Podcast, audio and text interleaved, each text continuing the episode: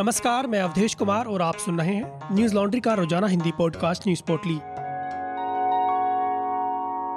आज है 28 जनवरी, दिन शुक्रवार। आरआरबी, एनटीपीसी के रिज़ल्ट में गड़बड़ी के मामले में बिहार में प्रदर्शन तेज होता जा रहा है। शुक्रवार को वामपंथी छात्र संगठन आइसा के छात्रों सहित अन्य छात्र संगठनों ने बिहार बंद का आह्वान किया।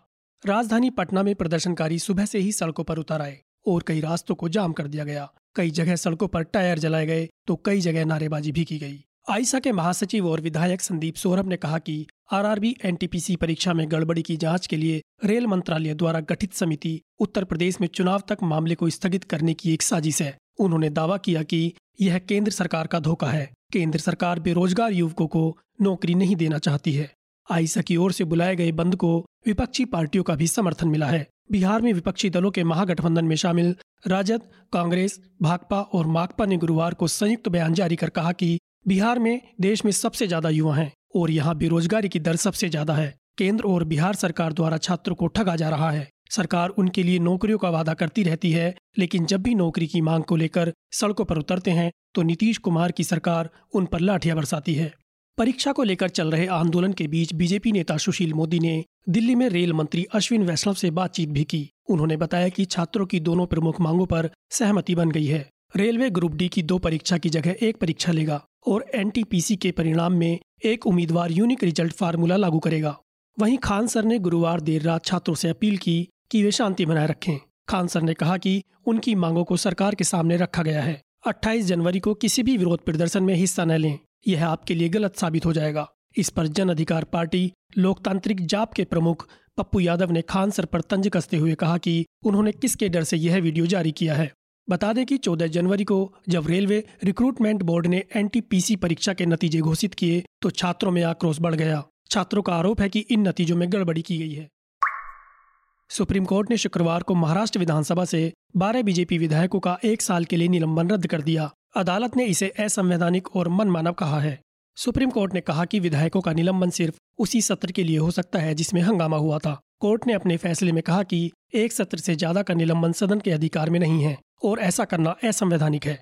इससे पहले सुप्रीम कोर्ट ने पिछली सुनवाई के दौरान एक साल के निलंबन पर तीखी टिप्पणी की थी। सुप्रीम कोर्ट ने कहा था कि यह फैसला तर्कहीन है और लोकतंत्र के लिए खतरा है। बीजेपी विधायकों के निलंबन पर सुप्रीम कोर्ट का फैसला आने पर पार्टी के राष्ट्रीय अध्यक्ष जेपी नड्डा ने कहा कि महाराष्ट्र विधानसभा के मानसून सत्र में ओबीसी वर्ग के अधिकारों की लड़ाई लड़ रहे महाराष्ट्र बीजेपी के बारह विधायकों के निलंबन को रद्द करने के सुप्रीम कोर्ट के फैसले का हृदय से स्वागत है। भाजपा सदैव भारतीय संविधान और लोकतंत्र के अंतर्गत जनता के हक की लड़ाई लड़ती रही है।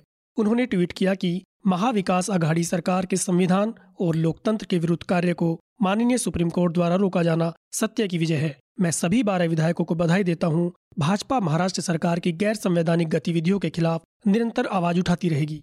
बता दें कि पिछले साल जुलाई में विधायकों पर आरोप लगाया गया था कि उन्होंने विधानसभा अध्यक्ष के कक्ष में पीठासीन अधिकारी भास्कर जाधव के साथ दुर्व्यवहार किया है। बीजेपी के बारह विधायकों को निलंबित करने का प्रस्ताव राज्य के विधायी मामलों के मंत्री अनिल परब ने रखा था, जिसे ध्वनि मत से पारित किया गया था।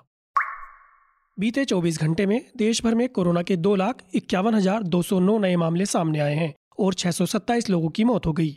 इसी के साथ कोरोना के कुल मामले बढ़कर चार करोड़ छह लाख बाईस हज़ार सात सौ नौ हो गए हैं और मरने वालों का आंकड़ा चार लाख बावन हज़ार तीन सौ सत्ताईस पहुँच गया है। सक्रिय मामलों की बात करें तो यह इक्कीस लाख पाँच हज़ार छह सौ ग्यारह है।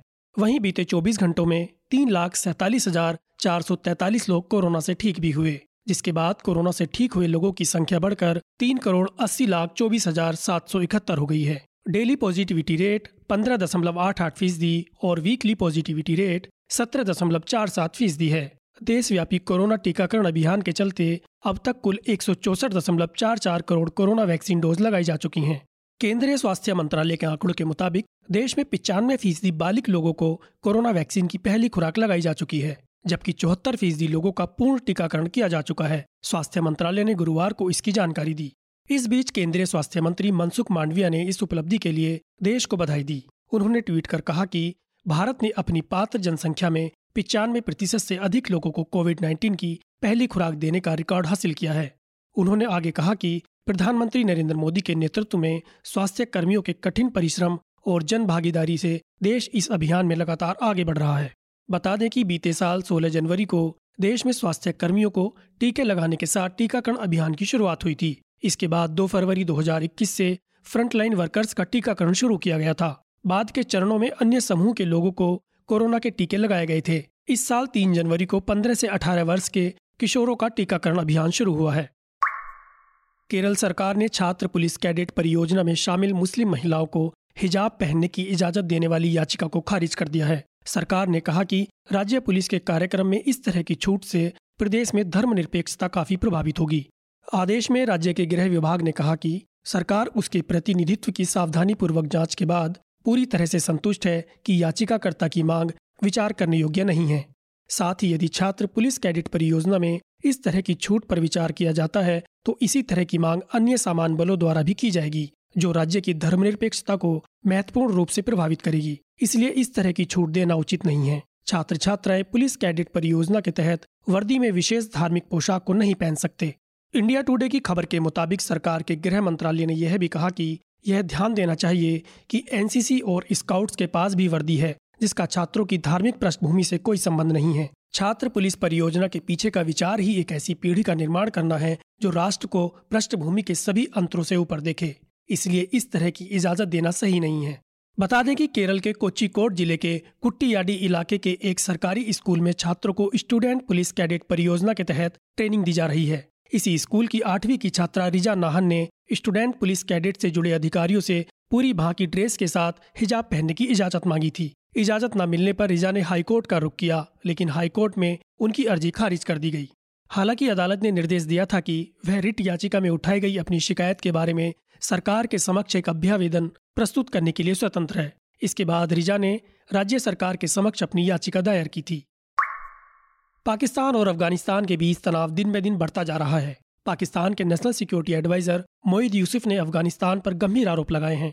मोईद यूसुफ ने नेशनल असेंबली की विदेश मामलों की स्थायी समिति से आंतरिक और विदेशी सुरक्षा स्थिति पर एक ब्रीफिंग में कहा कि अफ़गानिस्तान की ज़मीन का इस्तेमाल अभी पाकिस्तान के खिलाफ किया जा रहा है।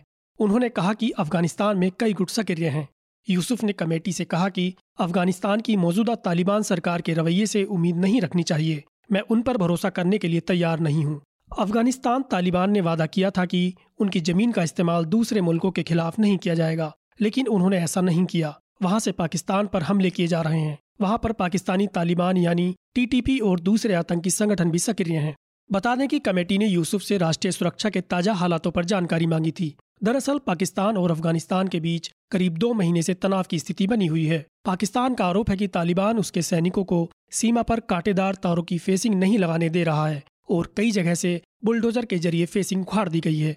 पिछले हफ़्ते यूसुफ बातचीत को सुलझाने के लिए काबुल जाने वाले थे, लेकिन काबुल एयरपोर्ट के बाहर हज़ारों अफगान नागरिकों के विरोध प्रदर्शन के चलते उन्हें अपना दौरा रद्द करना पड़ा।